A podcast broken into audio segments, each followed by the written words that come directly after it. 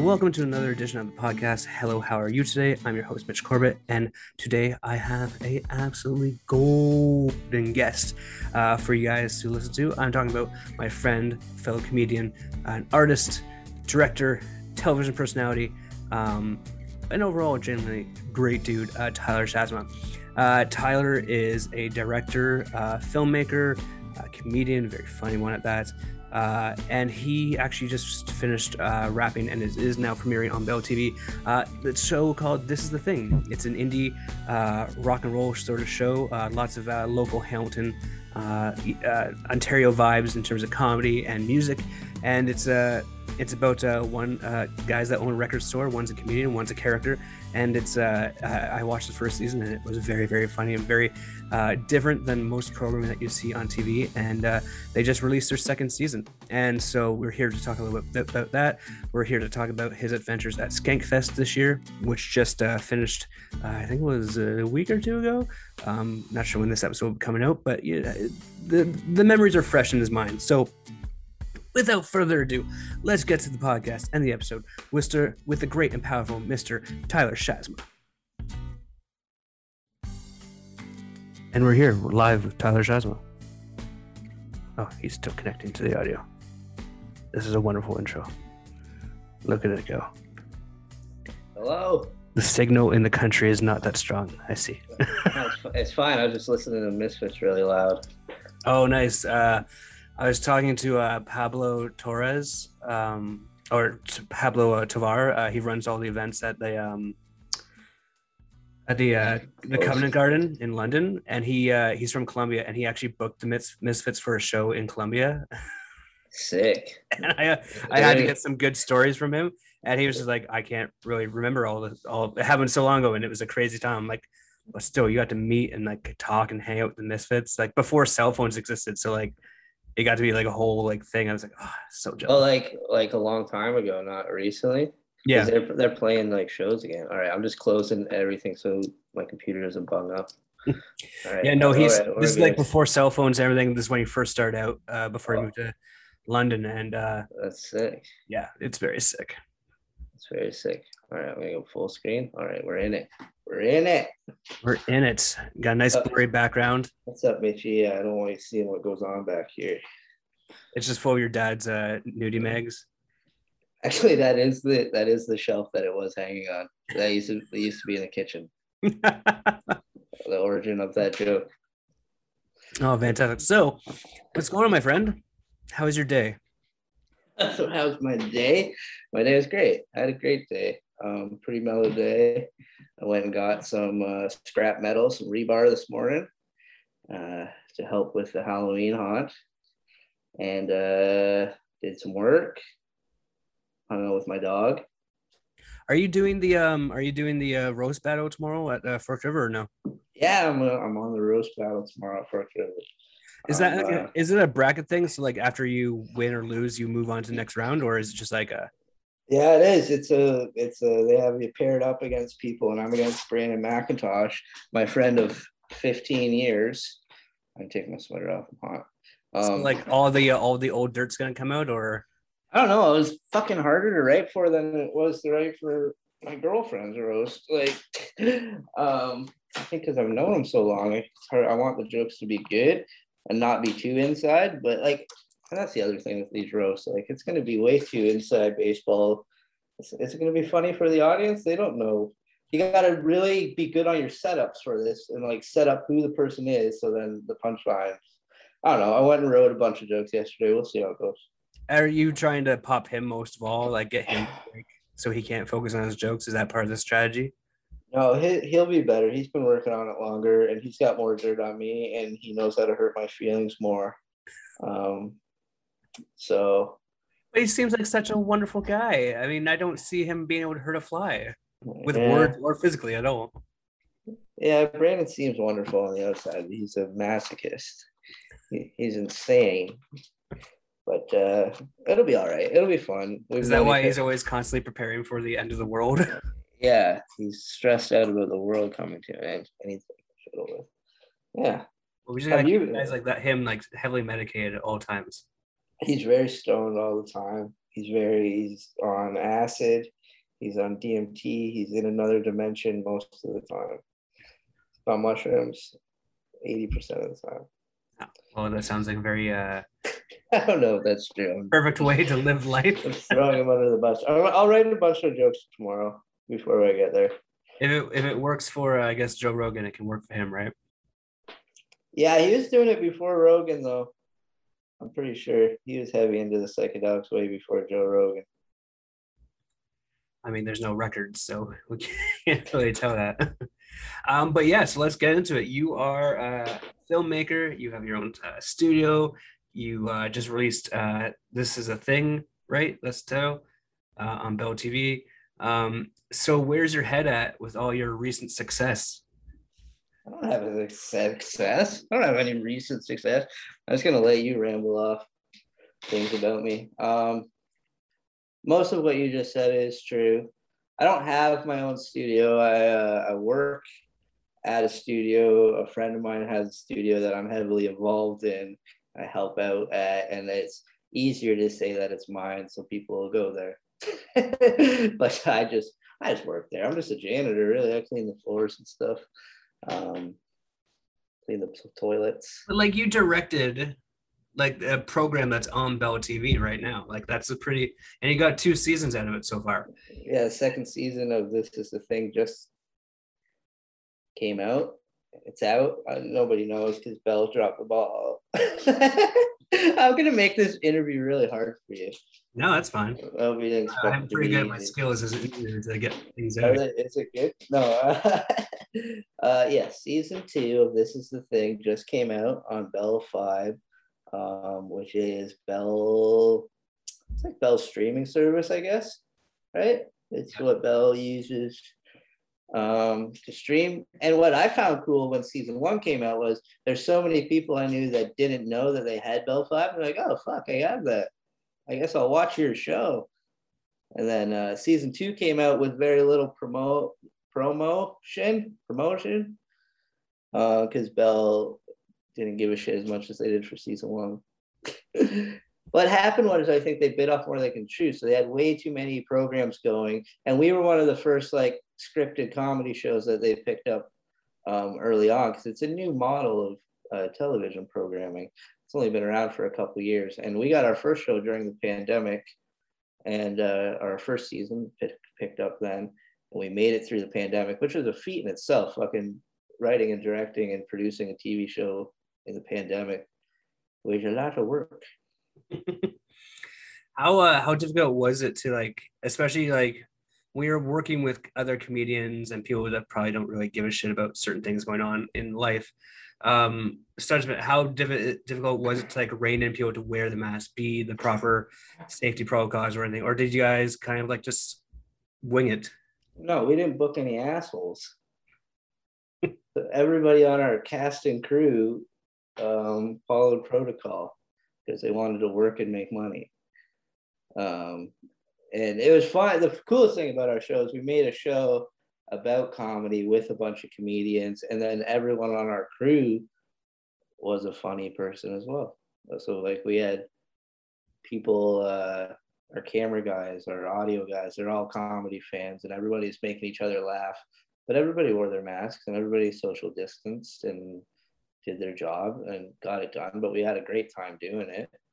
It was difficult, but so it's probably a great time but i have to imagine you know like the the the i had to imagine like it was probably so hilarious at times that you probably had to like take a like a 15 minute break in between takes just for everyone to calm down because it's hard to like once you've gotten that role that comedy role of like ad-libbing or like you know breaking character that Well, that's how we knew it was good. Whenever uh, we knew something was good, when it would end with me not saying cut, but me just bursting out into laughter, and then the whole crew bursting out into laughter, and then I would say cut, and then we would just try to push it. I'm not the type of director that likes to do a ton of takes, so we would do three or four takes on something. But if it was funny, we would just okay go wild. Like my notes would be like, okay, let's go wild on this one. Everybody improv and get nutty with it and see how far we can take it. So like there's one scene where we're just riffing on Barenaked Ladies jokes and Barenaked Ladies songs. And Tim and Mike just went for like 10, 15 minutes, just back and forth, just riffing. And like the whole cast and crew, people were biting their knuckles, trying not to laugh. And then as soon as the scene's over, I burst out into laugh. Like if you go through our raw footage, it's just me fucking cackling at the end of every fucking shot. So like now you've had this accomplishment of like having two seasons of a show. Yeah, it's not an accomplishment. Not an accomplishment. You're a very humble man, but at the same time, we've talked about your career and how like you want to make a director's role and everything. So, like, like, do you have any goals going forward in terms of that? Like, I mean, I know that's what you're trying to aim towards, but like, do you feel like sometimes you might be getting in your in your own way in terms of like your humility and like not, you know, like you're very confident your job, but like you seem to be a bit too humble for uh, someone that's a director these days. No, I'm good at my job. I'm saying though, I'll but be you're, like, oh, but you're like, you're like, oh, this is a shit show, blah blah blah. You know what I mean? Like, No, I do. I love I love writing and directing. I love directing, and uh, I've done some projects um, even over the summer of uh, where I directed other people's scripts, where people would send me their scripts, and I would read them, and I would uh, shot list them and think visually how I would put them together and what I'd like to see from the actors and stuff. And uh, actually did a couple things that were not even comedies, which was out of my comfort zone, but a lot of fun to do. I did a, a like a drama and like a slasher film, and and I like directing because I'm a visual thinker. When I read something or somebody's telling me a story, my brain's firing off like a movie. It's seeing it, uh, you know, it's very visual. And I, I kind of came up through the director of photography role and through uh, camera operating and stuff. And I worked at uh, Panavision for a little bit and like learned 35 mil cameras. And I'm really into the optics of everything. I, love lenses. I'm a lens nerd. Um, but uh, I know way too many camera guys that are way better than me. So I was like, I don't want to be in the camera world. I like uh, telling telling the story and putting the story together with uh, with the actors and with the shots and knowing like, well, we could shoot this on a 50 mil lens, and I want to do this on Cooke S4s and an ARRI or whatever. So I know the tech side of thing enough that I can talk to like a DP, and then me and my DP on uh, on this is the thing. Uh, we're we've been friends for over 15 years, and like we lived together in Toronto. We did sketch comedy together, and he's a really good director of photography. So I'd rather just work with a guy like him. And through him, I've met other uh, camera operators and uh, DOPs that I, I enjoy working with. So I think I've made that move into being more of a director. And I can still like jump on camera if I have to. And I'm working on a couple other Bell Fibe shows right now. Um, I'm working on one as director of photography. Uh, Scott Falconbridge is falling down. They've announced that show, so I can talk about it. Um, and it's being directed by my good friend Patrick Coppolino, who uh, is the manager of Levity Comedy Club, and like I've toured the country with him as a stand-up, and uh, he used to work for Tom Green and stuff. So uh, he brought me on as his DOP, but we kind of had that same relationship where he could tell me his vision, and I know how to technically execute it. So um, that's been fun for me. And like, I just want to make comedy too. I just want to make people laugh, even though I've done a couple other things this summer. But before that, like before this is the thing, I directed a bunch of uh, stand-up comedy specials for people too, big names too in Canadian comedy. Corner Gas, Brent Butt. Um, and like I've seen a bunch of your work now. Uh, the closer we become as friends, because I want. What What else have you seen? Uh, well, I saw this is the thing season one. I haven't seen. You haven't sent me anything to watch. Uh, season. Have you seen my Ding Dong? Uh, has it appeared on the uh, Not yet? Or I know I think Justine's described it once or twice, so I don't really need to get a visual. So I'm all. Yeah, I'm all right. good on. She hasn't described it. The lights are off. How we do it with the lights on. Um, But I did want Uh, to ask you, like, do you like? what uh, else have you seen though? What, uh, I will send you season two. I think a YouTube link is like it's taken forever to get one, but I think there's one coming and I'll send it to you. Uh, I saw your I stand- like- I saw your uh you directed your friend stand up uh, the Scottish guy. That was very cool. That was funny. John Mostyn. I did John Mostyn's. I've done Tyler Morrison's. Done a bunch. I did. Oh, I saw Tyler's too, I think. I've done three la- Tyler's last three specials I directed.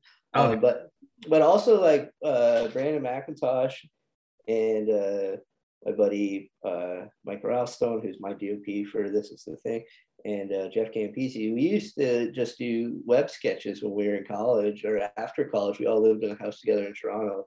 And if you go look up whale pranks on YouTube, you'll find a mess of terrible garbage that we wrote and directed and, and shot. And like that's pretty much like the, the basis for for all this shit.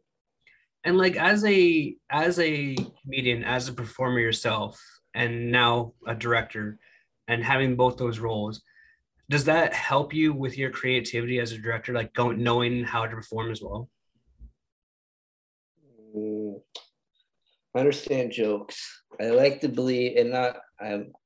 I I would only tell you this, Mitch, on a recorded podcast. I feel like I understand jokes, and um, there's a different way to visually tell a joke than to write a stand-up joke, but they have a similar formula and like that uh, i i also not to toot my horn more but that's kind of what this is about. Um, i edited a lot of comedy specials and i edited a lot of comedy albums.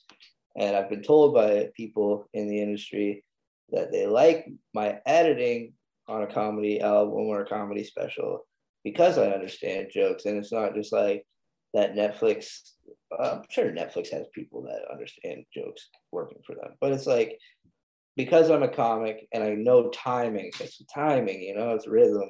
And uh, I think that helps. I think it transfers. I don't know. I just go with my gut. I'm if I can make myself laugh and I can make my friends and the other people in the room laugh, hopefully that translates to uh, everyone watching it laughing. I mean, like in terms of like, you know, having now directing like dramas and stuff, and like, like kind of put yourself out there in terms of doing like other more creative avenues do you think that there is more of a mutual respect between you and the person on camera because you yourself have performed and have that performance art in your background?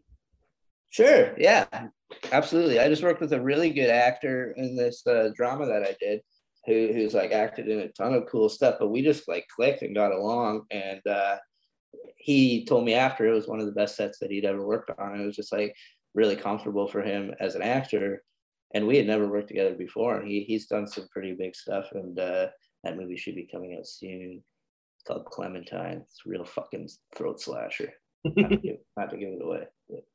it's fun. Um, so yeah, it's fun working. I don't know. I'm I'm also just like a real. I like to think I'm a real down to earth guy. So I I don't. I try to approach things with no ego. You know, I try to approach things with no fucking. Uh, you know, I'm not trying to suck my own dick. I'm just trying to make something cool, trying to make something that looks sweet.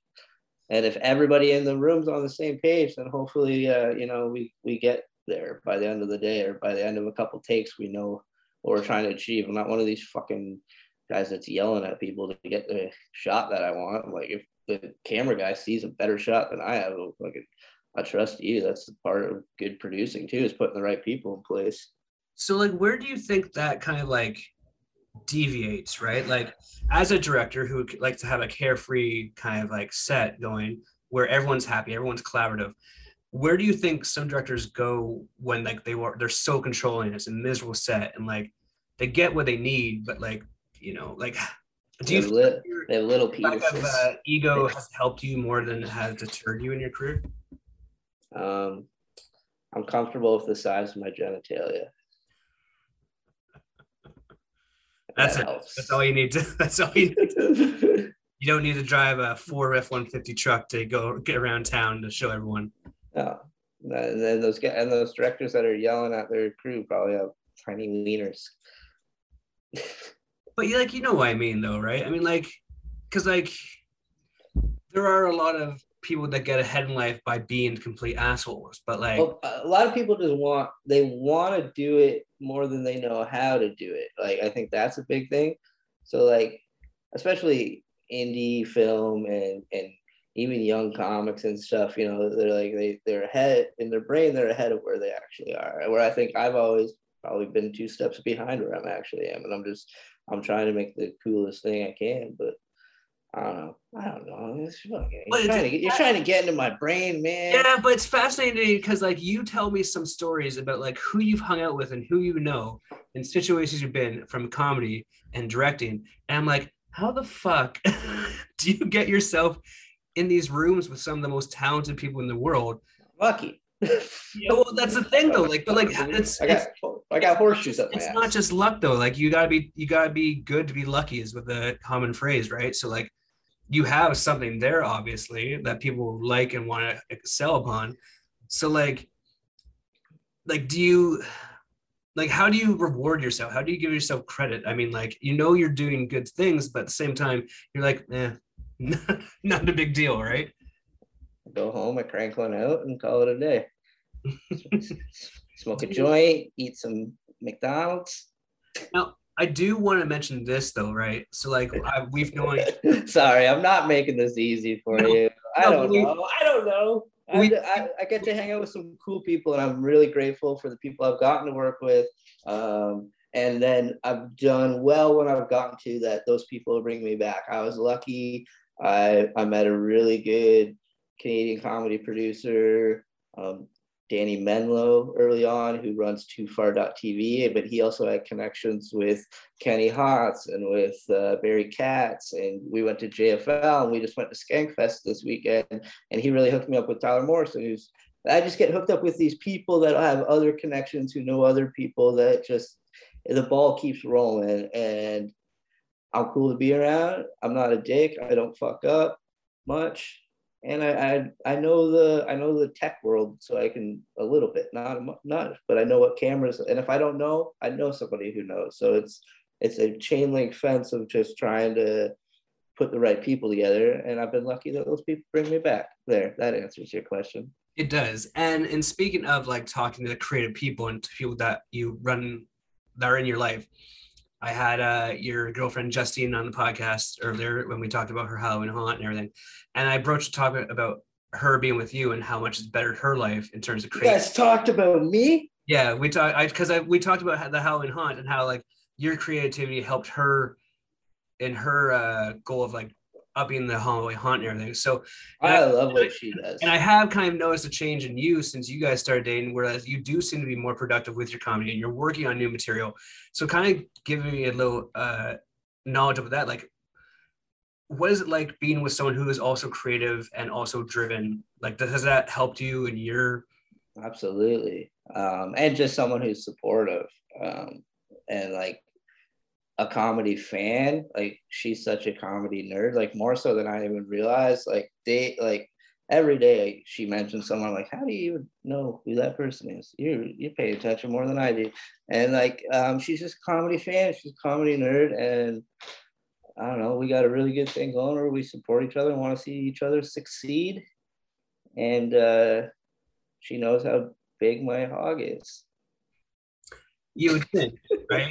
and no, just kidding. And she helps uh she helps me and I I think everything she does is so rad and like what she does with her fundraising and with the Halloween haunt and um that was one of the first things I fucking gravitated towards her because she raises tons of money for mental health and that's something that's near to me and um I think that's fucking rad.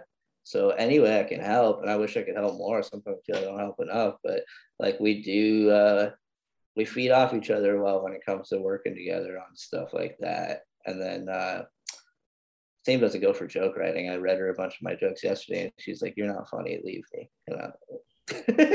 Well, I mean, that's like you know, I both know her very, very fairly well, uh, obviously. she's hilarious too. She's, She's so fucking fun. so funny. Like it's some of it is so We're unintentional. not gonna we're not gonna start sucking her dick now, are we? Pardon? We're not gonna start sucking her dick now, are we? Well, she has a huge one, so we could share at the same time. It'd be fine. I gotta go. To I her, take I gotta go to her place and do that after I leave here. uh, so you mentioned uh, Skankfest. Um, what were you doing there? Tell us what was happening and and like some of the stories there, man. Because like you came back, I saw you yesterday at Frankenfurters, and you look exhausted. That you had not recovered from the trip. I did catch. So I imagine, like I, I saw you posting photographs. It looked like a fucking time, man. man. It's uh, it was the wildest con. I've been to a few comedy festivals. I've been to Just for Laughs a few times, and I've been to Halifax a month in uh, in the Canadian ones.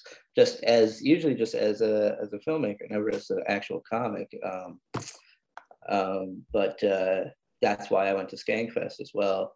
was as a filmmaker, not as a comedian, which is funny when you're there. People always are like, Are you a stand up? Yeah. I almost did two shows, but uh, I didn't end up getting up. I probably could have, but I didn't really press too hard because I was busy because I went down. Um, went down with Decentral Comedy, um, which, if you don't know what, or Comedy Decentral, Decentral Comedy. Comedy Central, I think it is. No, no, it's comedy. It's Decentral Comedy. Decentral. Decentral Comedy, which is a comedy club in the metaverse in Decentraland. Which, if you're not privy to the metaverse, get there because it's the future. And I'm not at all either. I have no idea what these nerds are talking about, but they have a comedy club in the metaverse. And uh, uh, they've actually screened in uh, Decentral Comedy in the comedy club. They've screened a bunch of my work already. Um, they screened Tyler Morrison special. They screened Mike Wilmot special, which I uh, filmed. They've screened a podcast that I've done with Tyler Morrison and Mike Wilmot, um, with Jared Campbell and Ian Gordon. Um, some stuff I did with Fiona O'Brien. So I've worked with enough comics that I have all this material. And basically, what this comedy club is, it right now it's like another place to stream stuff. It's just like a place to stream um, comedy specials, but it's seen by people all over the world, right? Anyone can create an avatar, walk in there, and the idea is eventually it's going to be in VR, and you'll just be walking around in this world, and you'll go to this comedy club, and you can spend money. That's via, not unnerving at all, but yeah, cool. Uh, spend spend money under like it's all Bitcoin, it's all cryptocurrency, it's all fucking wearables and NFTs and shit. The Matrix, and real guys. We are becoming one. It is. Matrix. This is the Matrix. So what we went to Skankfest to do, and um, there's an app that uh, the guys at Decentral have access to, and they can scan you, and it takes like five minutes. They scan your face. You go chin up, chin down. You do a little 360. It scans your body perfectly and creates like a Tony Hawk video ca- video ca- uh, game character of yourself. And then the idea is then a comic could be performing a show. They could screen that into the metaverse. So they could be in a 50 seater room, screen that to a million people in the metaverse, and then walk in as their avatar and do a meet and greet. They could talk to the crowd, do you know Q and A's, hang out in the room as their avatar, so like, uh, I think did I show you some avatars yesterday? Uh, no. I, I, had a few. Um, maybe I can show you through the screen. We did. Uh, we did one with Bobby Kelly. Um, we got Poopies from uh, Jackass. We got uh, Godfrey. We got like, tons of uh, people. Are so we were there at Skankfest. So basically, Decentral Comedy was a big uh, sponsor of Skankfest. They had their own stage there. Um, we had a table set up where we were, uh, you know, telling people about it. We are scanning people. I would, my main job was to run around and just do behind the scenes footage. I was walking around on the streets with JJ Lieberman. And if you don't know JJ, he's a hilarious comic from Toronto. He's in New York now. Fucking just super funny. And uh, so he was outside asking people if they knew about the metaverse. And it was, it was super funny. Um, here, let me show you if I can show you this through my computer screen. I won't put the volume on. So there's, you see my, see my screen a bit without it being blurry? Hey, you kind of see it. See yeah. that? Yeah. There's there's Bobby and Annie Lederman, and uh, there go to the screen. That's not working at all. well, you can kind of see what the actually if you go go to Decentral Comedy on Instagram, we posted a bunch of them. We did Luis Gomez. Uh, we did Aaron Berg. And um, so uh, we were just there documenting the trip and uh, letting people know about Decentral Comedy and uh, got all access passes. Fucking was hang- we were hanging out in the green room doing a podcast with people with uh, Tyler Morrison and John Moses. All these names I'm dropping are hilarious comedians, so go check them all out because they're they're hilarious. But yeah, I was there with uh, with John Moses, Tyler Morrison, and uh, we just fucking ran around Skankfest and told people about the future, but then also got drunk and partied and had to fucking beat off some hookers. Do you do you feel like that that decentral um, sort of thing is is that the future of comedy? Like, or are you like? I mean, I can't imagine like I'm a purist, so I don't think it's the future of comedy, but I think it's definitely another avenue. It's an avenue that was sparked up during uh, during the pandemic, and I think uh, a lot of guys were doing Zoom shows during the pandemic. I personally did one Zoom show during the pandemic, and it was with. Uh, who just said that? What? Who just said brutal? Eh? Yeah, because I, I saw one. Did you say that? Yeah. It didn't sound like you. It sounded like somebody else. No, because like so like you did one. What was that experience like? Because uh Maka through her work, we had like a, a two. Did one. It, it was terrible. Um, was, like we I set, I set up a green screen. LOL, and it just it just like they were trying their best, and they were actually very good comedians, but like it was just it did not translate at all. What was weird was because you, you had headphones in, and you could hear people laughing, but they're all like isolated laughs and stuff, and all the other comics on the show like had their mics either on or off. I set up a green screen behind me. I was keying in their logo and stuff, you know, because I got the lights and stuff. So I went all went all out. I did one of it. I bombed. I knew I was bombing. I started like try. I was doing it beside my closet, so I started like putting on vests and different shirts and stuff, and totally just bombing. And then at the end, uh, I took my headphones off, and I was like, "Well, that fucking sucked." and then uh, the host goes, uh, "Your mic's still on." they could hear me when I said that fucking sucked. So that was the only one I did. So I did one, and uh, but a lot of people are doing that. A lot of people were finding other ways to do comedy, and I think uh, this Decentraland thing came out of it.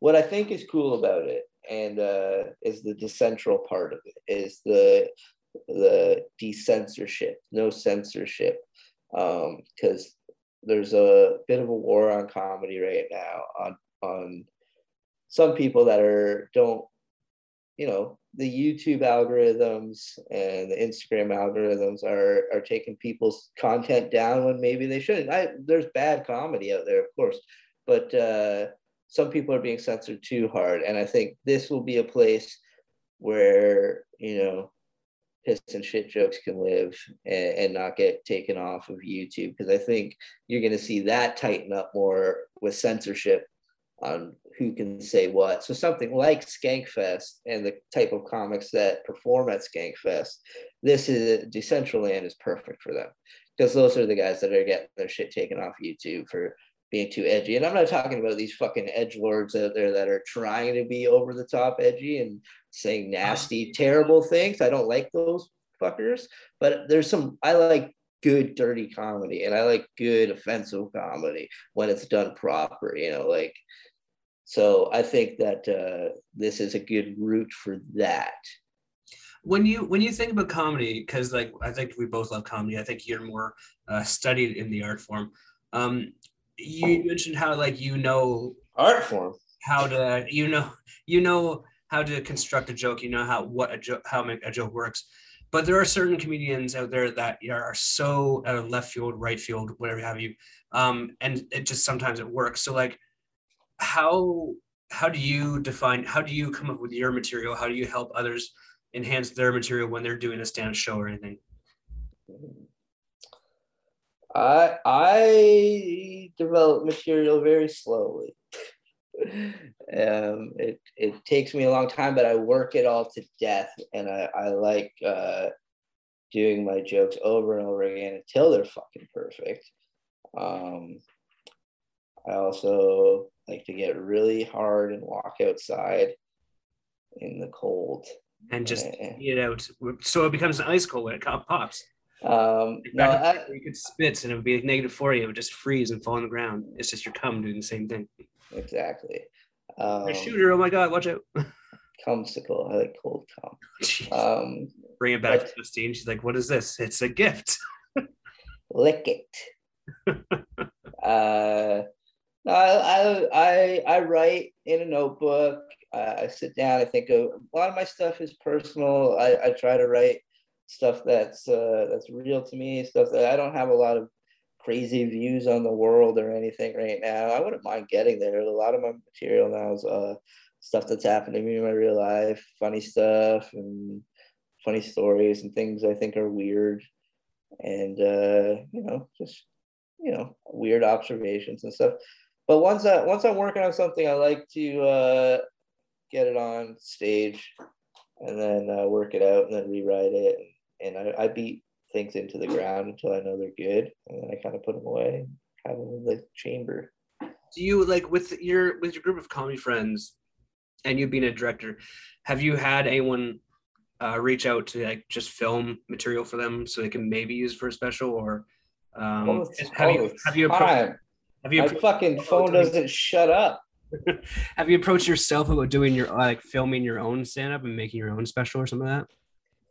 For me, I want to do it when it's right and when like I have enough producer friends that I talk to on the regular about it that uh, they'll let me know when they think it's right. And everybody says it's close, but um, I think there is a little bit of added pressure because I am the go-to guy. One of them. There's a few in this country, but I am lucky enough to be one of the people that produces a lot of albums for people.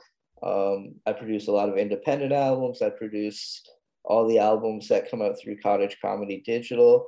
Those are all um, technically produced by me, and, along with Tyler Morrison. And uh, I think there is some added pressure and added pressure that I put on myself that when I do my album, I want it to be right. I want it to be good. I want to at least have been working as a headliner for a period of time where like I get my little headline spots here and there now, which is great. I get to work out longer sets. I can totally cover 40 minutes, no problem with the material I have. Um, but it's not all fucking gold. And I, I'm a perfectionist and a purist, and I want it to be fucking perfect when I do it. So it's uh it'll come and it'll happen, and I have all the resources to make it happen on a good level when it does. But my phone is constantly blowing up with people asking me how much I charge. Can you come do this? I fucking produced an album last night that I completely forgot about. So I had to hire a sound guy in Toronto to go down. I fucking Skankfest. I totally forgot I booked this thing. I was like, there's no way I can get microphones and make it to Toronto. I was feeling a little sick yesterday. You saw me. I was, oh, there's no way. So I called up a sound guy I know. He was luckily available. He went down. He recorded it, sent me the files this morning. I listened to them. They're good. I'll do all the mixing and mastering on them and the editing now. But uh, I'm lucky that I'm moving out like like kind of like we were talking about directing and how I used to be more of a camera guy and then I moved into directing with the audio stuff. I know how to set up mics and record and make sure the levels are good and it sounds good. And I'm getting really good at the mixing and mastering part, the post production side of things. I'm working on an album right now uh, for uh, it's kind of like a Yuk Yuk's compilation thing with Brian O'Gorman and Tyler Morrison. And they just sent me files too. So I'm getting to a point now where a lot of people just send me files I mix and master, I can edit, or I'll tell you that it's fucking shit if it's shit. But a lot of time I can save stuff. So uh, like last night, I just sent a sound guy that I trust probably better than me going and recording it, paying a guy to go do it, and uh, and then I'll just cover the post end and. You know, eventually I won't have to be the guy covering the post end, and I can just produce. That's what a good producer does. They just put the right people in place and and answer the phones. Which, yeah, my phone's blowing up all the time. Do we want to post your uh, phone number so more people can get in touch with you during? No, don't. No, people can find me anyway. They'll get Instagram messages. They'll get Facebook messages. People find me. I have two email, three emails. Like my business email, people Silver Drum Media, people come to that for comedy. So I'm lucky though, because like 99, I know what you do for work. You work in film or video, right? Yeah. You work you work in bullshit cable television. Yeah. I know what you do. Yeah. I'm I'm lucky that 80 85% of my work is in comedy. It doesn't translate well to the old bank account, but But like you, we talked. I, I get I get I get notes on my phone like, hey, maybe we should cut that cum guzzling joke and move that tranny joke down to space. Let's add some more laughs to that tranny joke if we can. Like those are the notes I get on my stuff. I'm like, that I work in comedy, so that's I can't complain. 80% of my work is in comedy. And then every now and then I gotta take pictures of watermelons. and then like we talked about it briefly when we were at Fork River, and like it's it's the long game, right? Like what you're doing will lead to success eventually because you're doing the work and you're doing it properly. Nah, there's no success in You're getting, comedy. you're, getting those credits. You're you're doing the damn thing. Something that I probably should have gone down because uh, you seem a lot more happier than I am. to I'm not. I'm miserable. I'm happy now. I got a beautiful girlfriend, but I'm miserable everywhere else. Uh, so we're gonna wrap this thing up. Uh, Tyler, thank you for the conversation. Uh, what uh, what else do you want to promote uh, before we leave here? All right, we're wrapping it up already. I feel like we're just getting just getting the fucking throttle turned here, buddy. We're Wrapping it up already. Yeah. Um, what to, what to promote? Uh, you can, You gotta go home to the beautiful wife, don't you? I do. Uh, if my laundry's done, I'm at my dad's doing laundry, and I'm gonna go back to my beautiful wife. Um, uh, I'm on. I'm on social media. You can follow me there at Ty Shazma on Instagram and Twitter. And uh, se- season two of This Is the Thing is fantastic. I am proud of it. A lot of people put a lot of hard work into it. It looks fantastic. It is available on Bell Fibe as much as I was shitting on Bell for slacking on the promo. I'm very grateful for the opportunities they've given me. And uh, I'm working on two other Bell shows right now. Um, so I fucking appreciate that platform. you want to say? You have to fucking put this all together. I was gonna say just come see me. Uh, if you follow me on Instagram and stuff, come see me do stand up because we didn't talk about it too much, but I stand up is what I love more than anything. I work in stand up because I love stand up. yeah, let me doing, I love doing it. about it. We like yeah, I, it came up. I get. it. like- I'm just saying. I post dates. I post shows I got coming up. I don't know when this will come out.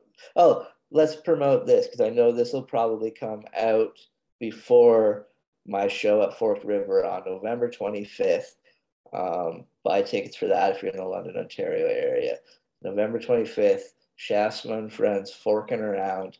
I've got Tom O'Donnell. I got Jared Campbell. I've got Tyler Morrison. I've got other special guests coming out. Caitlin Chavera. Um, it's going to be a fucking sick show. So come to that. That's the big stand-up show to promote. And so like you're um, also yeah. Well, we can get more into it as well. I mean, we got time. Why not? Um, you also book your own comedy shows as well. So like, was that like? I mean, I tried running a few shows myself, but I like, I don't hate it. connections. I don't know the people well enough to like you know book outside of like the scene and everything here in London. But you have those connections, so like uh, when you when you book a show, when you contact a comedian, is it like a yes right away, like knowing because of your background in stand up and having those reps? Uh, that helps because a lot of these guys are my friends now. Um, money also helps, and um, location helps. But I hate, I hate booking and promo and stand up shows. That's why this show I do. I like this show because I like Fork River and I like helping them out. Um, but I only do quarterly. We did one in August. We're gonna do one now in November. We'll do another one in the spring. We'll do another one in the summer. We'll do it quarterly. But uh, it's fun because I can bring out some cool friends that maybe not maybe won't come out to London that often. But uh, yeah, it's I don't like running stand up shows. I love all the bookers that book me because I see how hard it is. What was it like the first time you got called to be booked on a show? I don't know. I was happy. I was going to work. Like everyone remembers like that moment, like where like someone asks you to be on a show, like a paid show, and it's like, are you fucking like, my god, it's happening? Like, I was in. Uh, I started in Toronto, so I was in Toronto at the time. So it was very cool because there's such a large pool of comics to choose from. But uh, I got in with some cool guys doing some cool mics, so I got on some cool shows early on. I did some cool stuff. I, I won the Brantford Comedy, which the Brantford Comedy Festival, but I won the Brantford Comedy Festival within my first year. I got to open for Jeremy Hotz, and like that opened a bunch of doors for me, so people at least knew my name and uh, you know, started hanging out with the Hamilton guys and working the clubs there. And it's just, uh, it's again like the filmmaking thing. It's it's uh, kind of just being a good cat and being funny. If you can prove it when you're on stage, it helps, and then people book you.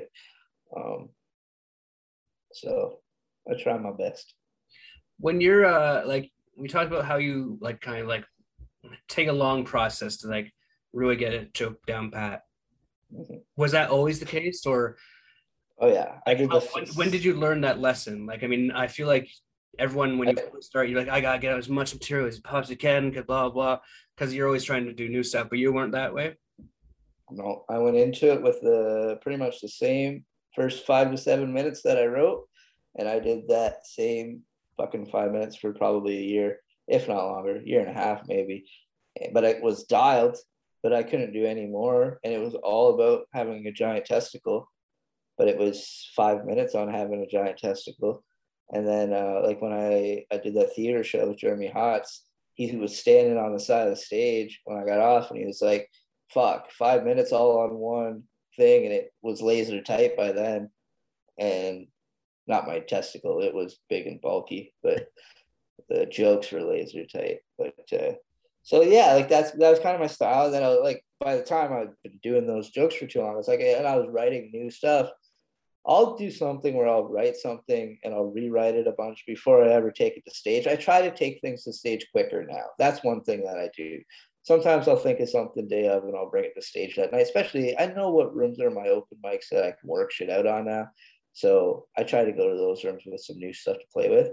But people see me doing the same stuff at open mics a lot, but it's because I'm still figuring it out because I know it hasn't clicked yet. I gotta wait for it to. It, there's a moment where I'm just like, oh, that that's clicked and now i can do it on i can do it on weekend shows when i'm booked at levity or you know i can do it on bigger shows when i'm, when I'm on the road with tyler or whatever so how, how important is it to be able like because you said you start out in toronto and like i imagine there's like so i did it backwards i did it wrong how so i started in toronto and then i moved out of toronto yeah, I moved to Hamilton. Mics, I moved. Mics in Toronto that each crowd's gonna be different. Whereas here in London, every crowd, it's like the majority of the crowd is primarily comedians. So like, I feel like having... same in Toronto. Same in Toronto.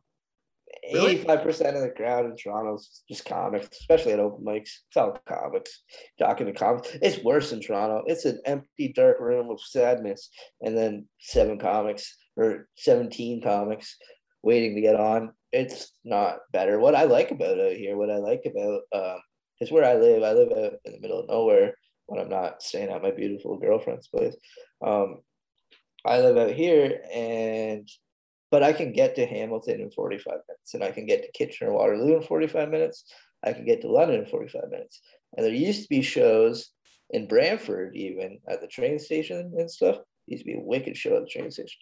So like the first couple years I was living back out here, I could still get up every night of the week and I uh, because you're driving 45 minutes, you're thinking about that set the whole time, and the drive home, you're thinking about that set, and it's getting laser focused. It's not just like in Toronto. I try to hit as I do the grind. I try to hit as many rooms in a night as you could. You do five, like five, six mics in a night, but you're just biking across town and running around like an idiot.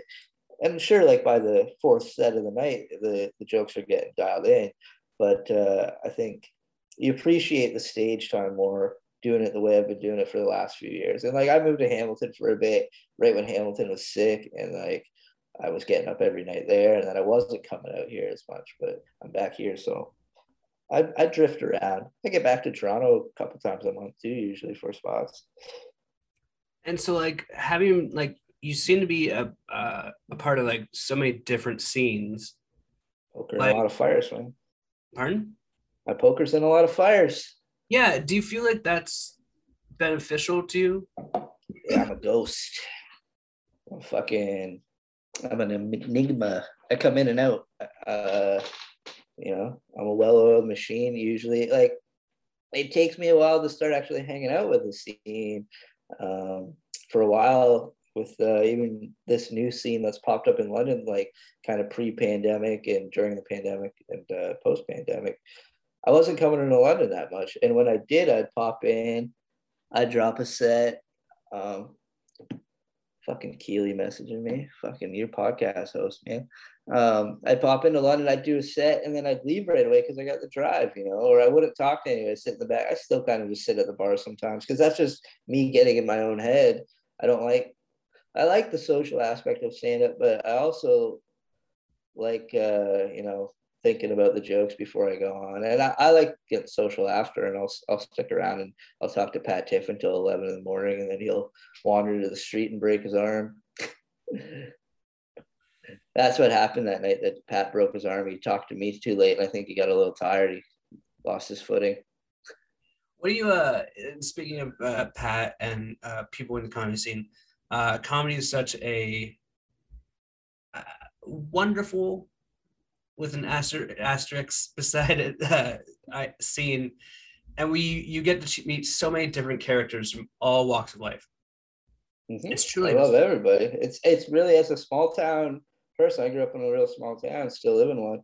Um, the amount of people I've met from every walk of life, every so I probably have a friend that's from every country around the world, you know, or not every country, every continent at least.